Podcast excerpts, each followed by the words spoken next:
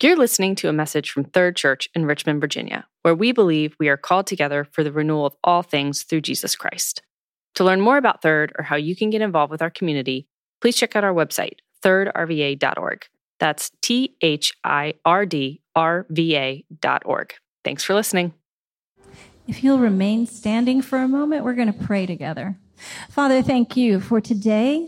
Thank you, Lord, for this new year. Thank you, God, for the opportunity that we have had and continue to have in this service to worship you. And thank you now, Lord, as we prepare our hearts to receive your word for the opportunity that we will have to learn more. We thank you, God, for your goodness in our lives. And we thank you, Father, for the word that will be preached. Give us ears to hear, we pray, in Christ's name. You may be seated. Well, I have the privilege of introducing you to our preacher for today. So she um, got excited about global missions while she was at UVA um, as she interacted with people from InterVarsity. And then what happened was Stephanie Black, who is our missions partner, um, she became passionate about the, the idea of equipping and training those who are in global contexts, helping them to understand, to read and interpret the Bible. And so that led her to complete her PhD in New Testament. Since then, she has taught at graduate um, schools in theology um, at, in Ethiopia, Kenya, and India. And she um, currently brings her international experience to the missions organization she serves with, Serge, where she serves as a theological education specialist. She's based in Europe and travels to teach primarily in Africa and Asia. She's been living in Dublin um, and now is going to be moving to Prague, but she considers Richmond her home here. Stephanie is also the Associate Director for Orientation and Training uh, with Theologians Without Borders. And she is an affiliate Associate Professor of New Testament at Fuller Theological Seminary. She's an ordained minister with the Evangelical Presbyterian Church. Now, Stephanie and I have gotten to know each other quite well, um, especially during COVID, because she was actually stuck here for several months. And we have done lots of walks around together all over Richmond, since that was the only type of thing that we could do outside together. So, my friend and Dr. Reverend Stephanie Black. Good morning. I am, as LJ says, I am a mission partner sent by you. And third, have been incredibly faithful and generous mission partners, sending me for over 20 years. So it is such a privilege and a blessing for me to be with you. This morning, I just want to say thank you. If nothing else, thank you for your faithfulness to God's global mission. Now, this past week, oh, LJ did not read the scripture because I'm going to read it in its entirety in a minute. Um, as LJ said, I'm really more of a seminary professor than a preacher, than a pastor. So this is going to be more of a Bible study than a sermon. And it's not going to work unless you're following along in the text.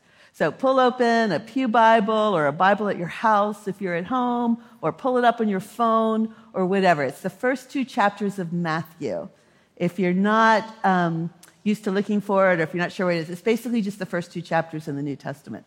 So have that ready. And while you're looking at that, I will tell you that I learned a new phrase this week crimbo limbo.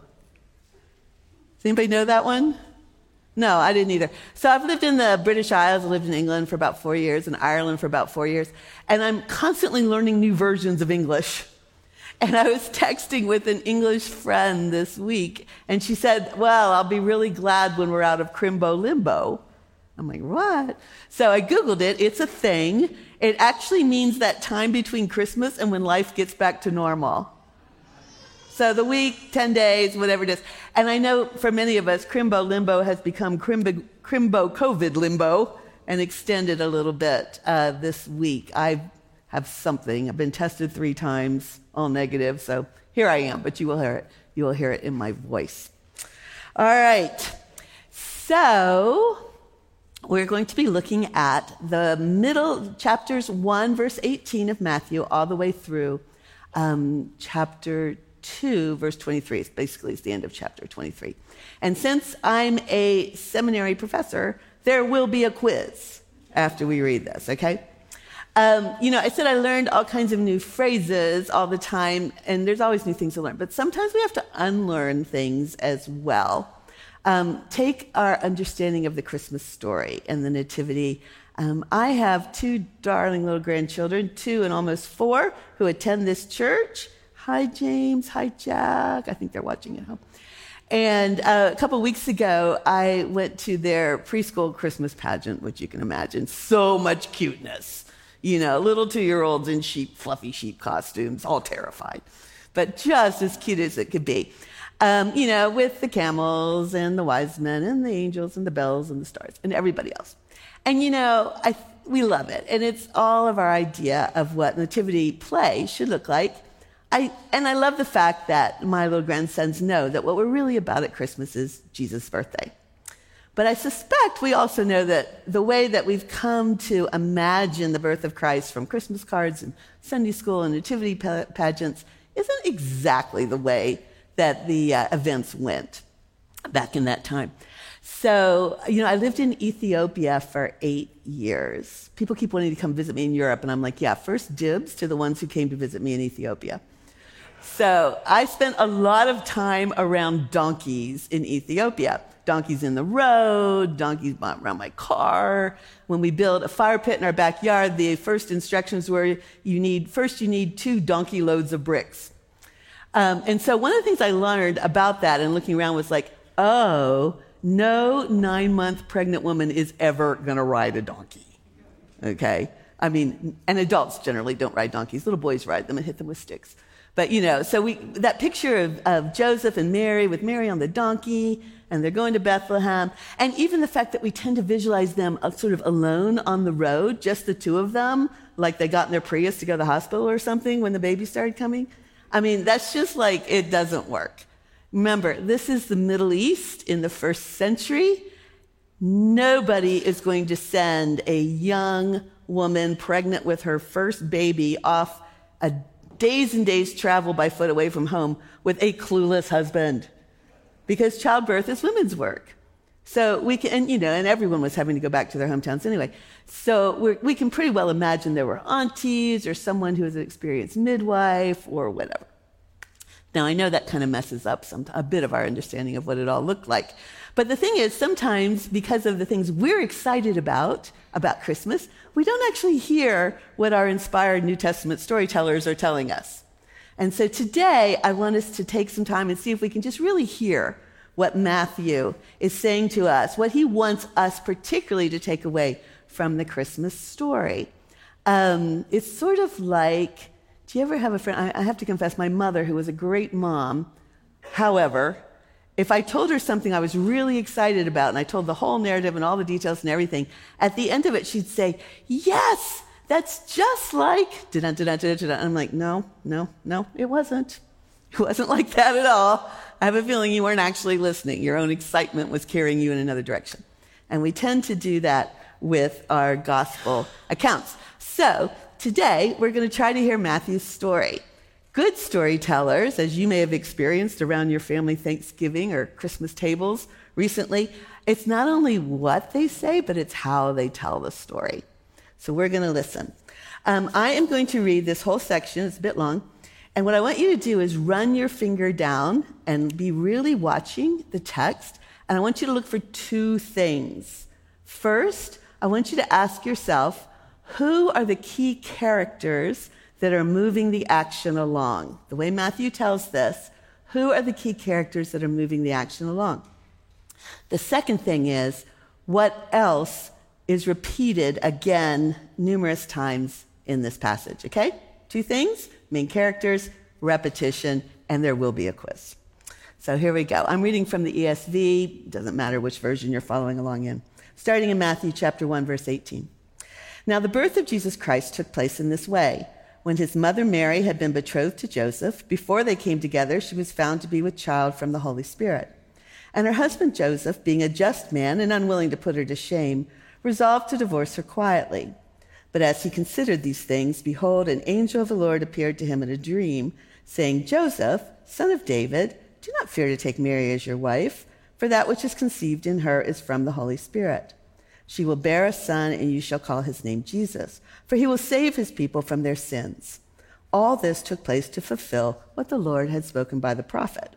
Behold, the virgin shall conceive and bear a son, and they shall call his name Emmanuel, which means God with us, as we sang earlier. When, Jesus, when Joseph woke from sleep, he did as the angel of the Lord commanded him. He took his wife, but knew her not until she had given birth to a son. And he called his name Jesus. Now, after Jesus was born in Bethlehem of Judea, in the days of Herod the king, behold, wise men from the east came to Jerusalem, saying, Where is he who has been born king of the Jews?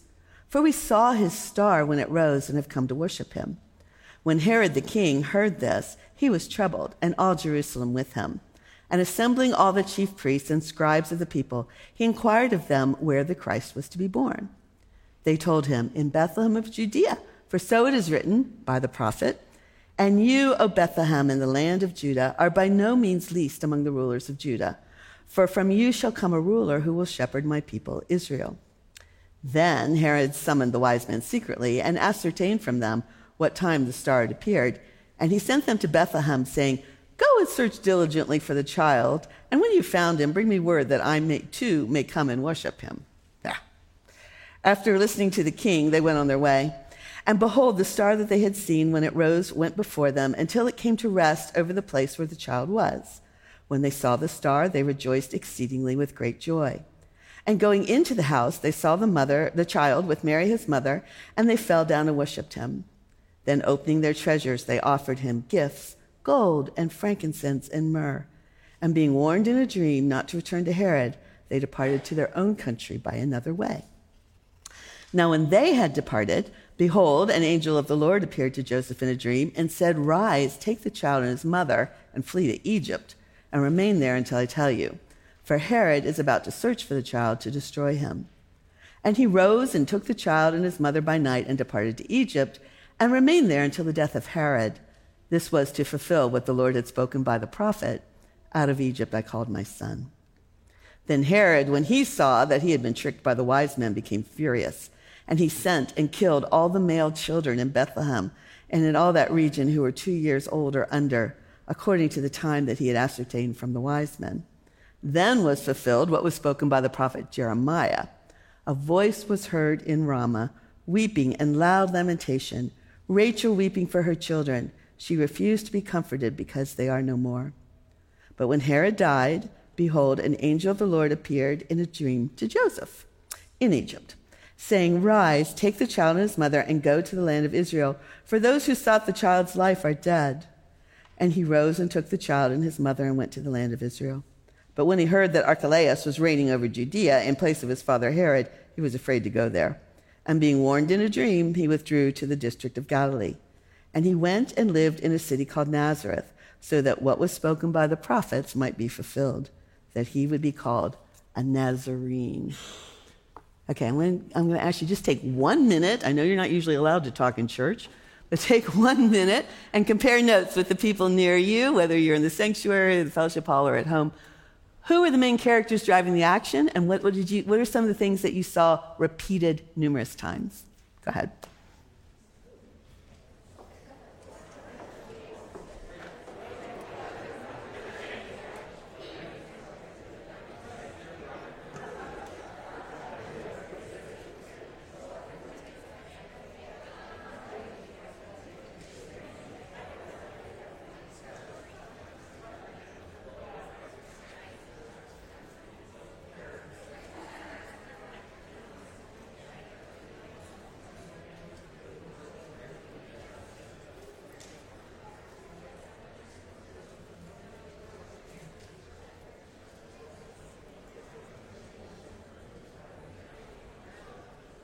Okay, I know you could go longer, but I'm going to stop there. At least you've got some ideas to play with. Normally, we would do a lot of calling out the answers here, but I think because we're streaming as well, let me just have you raise your hands, the ones I can see here in the uh, sanctuary. How many of you identified Mary as a main character? How many of you identified Joseph as a main character? How many of you identified the wise men as a main character? How many of you identified Herod as a main character? Ooh, well done if the numbers are anything to go by. The thing is, we think that Mary should be a main character, right? Because this is the Christmas story, so like there should be Mary. It's sort of like you've probably heard this old story about the Sunday school teacher who was talking about asking the children, you know, about to name a little animal that was bushy and had a bushy tail and ran up trees and ate nuts. And the little boy who said, I think it's a squirrel, but I know the answer is supposed to be Jesus. So, you know, it's like it's the nativity, so it must be Mary. But actually, Mary's pretty absent from this story, if you notice that. It's a bit like those uh, Hogwarts picture frames where the people go to do other things in other frames. Mary is over in Luke's gospel, very, very busy, meeting angels, singing, dealing with the swaddling clothes, pondering things in her heart. She's over there. She's really not in this frame. She's mentioned, but she's not active in any way. Um, the Magi, the wise men, certainly are significant, but they only show up once. But what we really have is this alternation between Joseph and then Herod, and then Joseph and then Herod and then Joseph. If you were storyboarding this narrative as Matthew tells it, there would be five panels. There would be the Joseph panel in the second half of chapter one. Then there would be the Herod panel, that's when the Magi come. Then there's the Joseph panel, that's when they run to Egypt. Then there's the Herod panel when the babies are killed. And then there's the Joseph panel again when they come back and settle in Nazareth. Now, another reason that we know that Matthew wants us to walk through these five panels is because of things that he repeats in each. What are some of the things that you saw repeated? I see Margaret's going to tell me. Good, the dreams. The angels are always speaking to people in the dreams. Excellent. So that happens a lot, and there's basically one in each panel. The last panel has two mentions of that. What about, um, what else is repeated? Somebody on this side, sorry, we got to make them all work. Prophecy fulfilled, yes.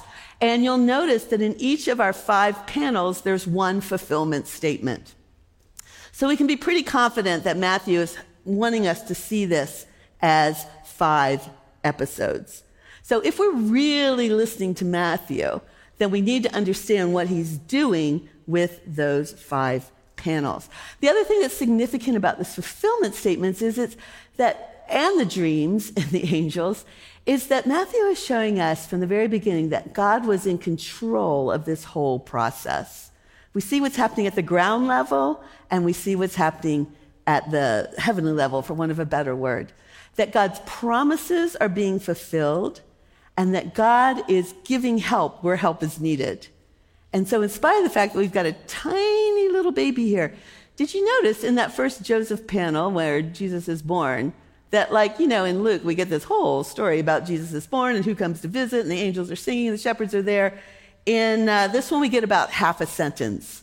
She gave birth to a boy and they called his name jesus. So matthew's obviously not as interested in what happened there as what happens after christmas um, yeah, any of us who have had anything to do with newborns know that as much as we anticipate the birth, the real work kicks in then.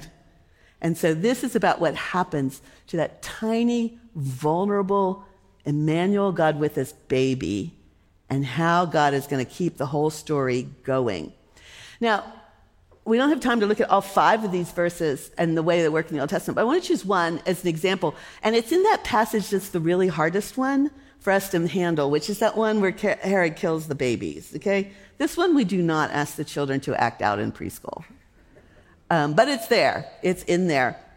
And I want to mention that um, when we see Old Testament lines quoted in the New Testament, it's often meant to tell us not just about those lines, but to get us to go back and look at the larger context it came from. So it's sort of like singing a few lines of a song and assuming that your audience knows the rest, because Matthew's audience did know the Old Testament. So if I sang, Jingle bells, jingle bells, jingle, you can see where my voice is going. Thank you. You would know. You just know where it is. So, but unfortunately, we don't always. So, if we just, for example, in that one, look back to Jeremiah 31, where the story comes from, it's actually a whole chapter about God's promise of hope while his people are in exile. And the verse about Rachel weeping for her children is meant to talk about the sorrow of those who are in exile from God. But if we start going in the very next verses, it starts talking about God's promise of that He remembers them and that He'll forgive them and that He'll restore them. And it goes all the way down to the end of chapter 31 to a passage that might be familiar to you. Behold, the days are coming, declares the Lord, when I will make a new covenant with the house of Israel and the house of Judah, not like the covenant that I made with their fathers on the day when I took them by the hand to bring them out of the land of Egypt, my covenant they broke though I was their husband, declares the Lord. For this is the covenant that I will make with the house of Israel after those days, declares the Lord. I will put my law within them, and I will write it on their hearts, and I will be my, their God, and they shall be my people. This is the song that would be resonating with those who read that prophecy um, when that Joseph is a carpenter, he's a construction guy, normal guy caught up in extraordinary circumstances. We're told that he's a good guy, that he wants to do the right thing. And so he takes Mary, and all the way through this, these panels, the three Joseph panels, Joseph basically has one job save the baby. One job, save the baby. And Joseph is tenacious about doing it um, look down, skim back through, and we're told about Joseph that he's righteous. What do we hear from Joseph himself about how he feels about this whole thing? Skim down. Where are Joseph's lines?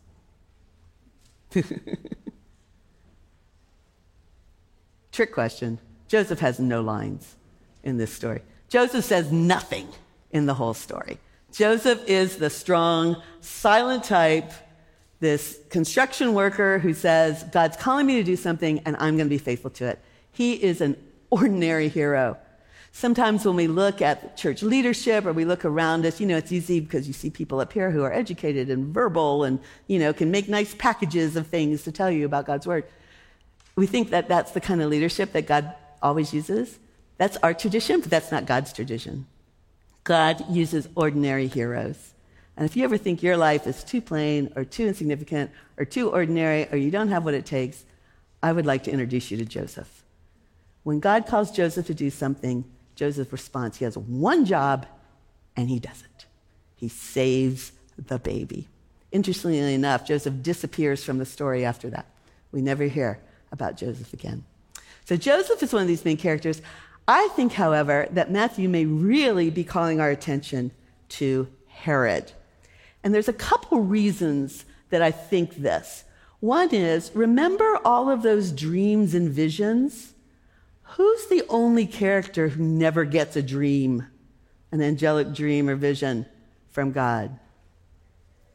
Herod. He doesn't get one. Joseph gets one in each panel, actually, two in the last panel. The wise men get the one in the first Herod panel. And in that fourth panel where Herod kills the baby, there's no divine guidance there. God is not telling anybody to do anything in that passage. God is not on Herod's side. The balance of power has shifted. And Herod is all about power. Um, I'm quite struck by um, when I read this passage when it says in the beginning of chapter 2 the wise men from the east came to Jerusalem saying, Where is he who has been born king of the Jews? And when Herod the king heard this, he was troubled and all Jerusalem with him. Okay, well, what's that all about? So I looked it up, and I'm going to read you a little bit of background about this. Herod's father, this is Herod the Great who's in the story. His father was Herod um, Antipater, um, who was a cunning politician, apparently from an Idumean or Edomite family, two words for the same group of people. What it means is they're descendants of Esau. So if we go back to Jacob and Esau in the Old Testament, Jacob is the one who's renamed Israel, and he becomes the father of the 12 tribes of Israel, and what we think of as the Jews all come from there. Edom, Esau, has his own family, but they live on the other side of the river, sort of way over there, sort of like out by Winterpock or somewhere, I don't know. So they are not true Jews in the sense, and yet somehow, by conniving with Roman power, they have taken over the royal house, um, and they are now called the Jewish kings. Now, our Herod in the face of considerable opposition, established himself in the favor of the Romans, and with their help, fought his way into Jerusalem and into power. His ruthless campaign ended in 37 BC with a three month siege of Jerusalem. That means about 35 years before this, Herod was, Herod was a strong man pushing his way into Jerusalem. He's now 35 years older, and he's weak and he's frightened. He's paranoid. They talk about notable characteristics about Herod's um, rule. One is his insecurity. Having fought his way into power, he faced continuing opposition and uncertainty. Members of his own family, including his father in law and his wife, Herod's wife, Mariamne, fell foul of his suspicions and were killed. Three of his own sons were executed. Um, he continued to be nervous, and in the latter years of his life, he was obsessed about possible threats to his position. Three of his own sons were executed, including his favorite, Antipater, just days before Herod's own death. Herod's Palestine was a police state living in fear. Wise men from the east came to Jerusalem saying, Where is he who has been born, king of the Jews? When Herod the king heard this, he was troubled, and all Jerusalem with him. But yet we see that the power has shifted. God is helping those who are on the side of the baby, but he's not helping Herod. The other way that Matthew is showing this is by the way that Herod is described in this passage. Three times at the beginning, Herod is called Herod the king. Chapter 2, verse 1, chapter 2, verse 3, and then down in 7, Herod, some of the wise men, after listening to the king, they went on their way. And then the wise men went and found the baby, and they fell down and they worshiped him. And Herod is never referred to as king in this passage again. Six more times we hear about Herod, but he is never called the king. There's lots more coming in Matthew's gospel as he unrolls the whole story of Jesus' birth and life and death and resurrection. But right up front here, Matthew is making one point. He's saying, There's a new king in town. A new king has come. There's a new king. And what are you going to do about him? Herod is an anxious, nervous pretender to the throne. I confess that I am a anxious, nervous pretender to the throne of my own life. I like to think that I'm the king, that I'm in charge. And yet, Matthew is not giving us a, uh, he's, he's making us choose in this. There's a new king in town. Are you going to be like the wise men who go through a great deal of trouble to find him, worship him, serve him? Or are you going to be like Herod who dismisses and seeks to destroy him? There's no choice.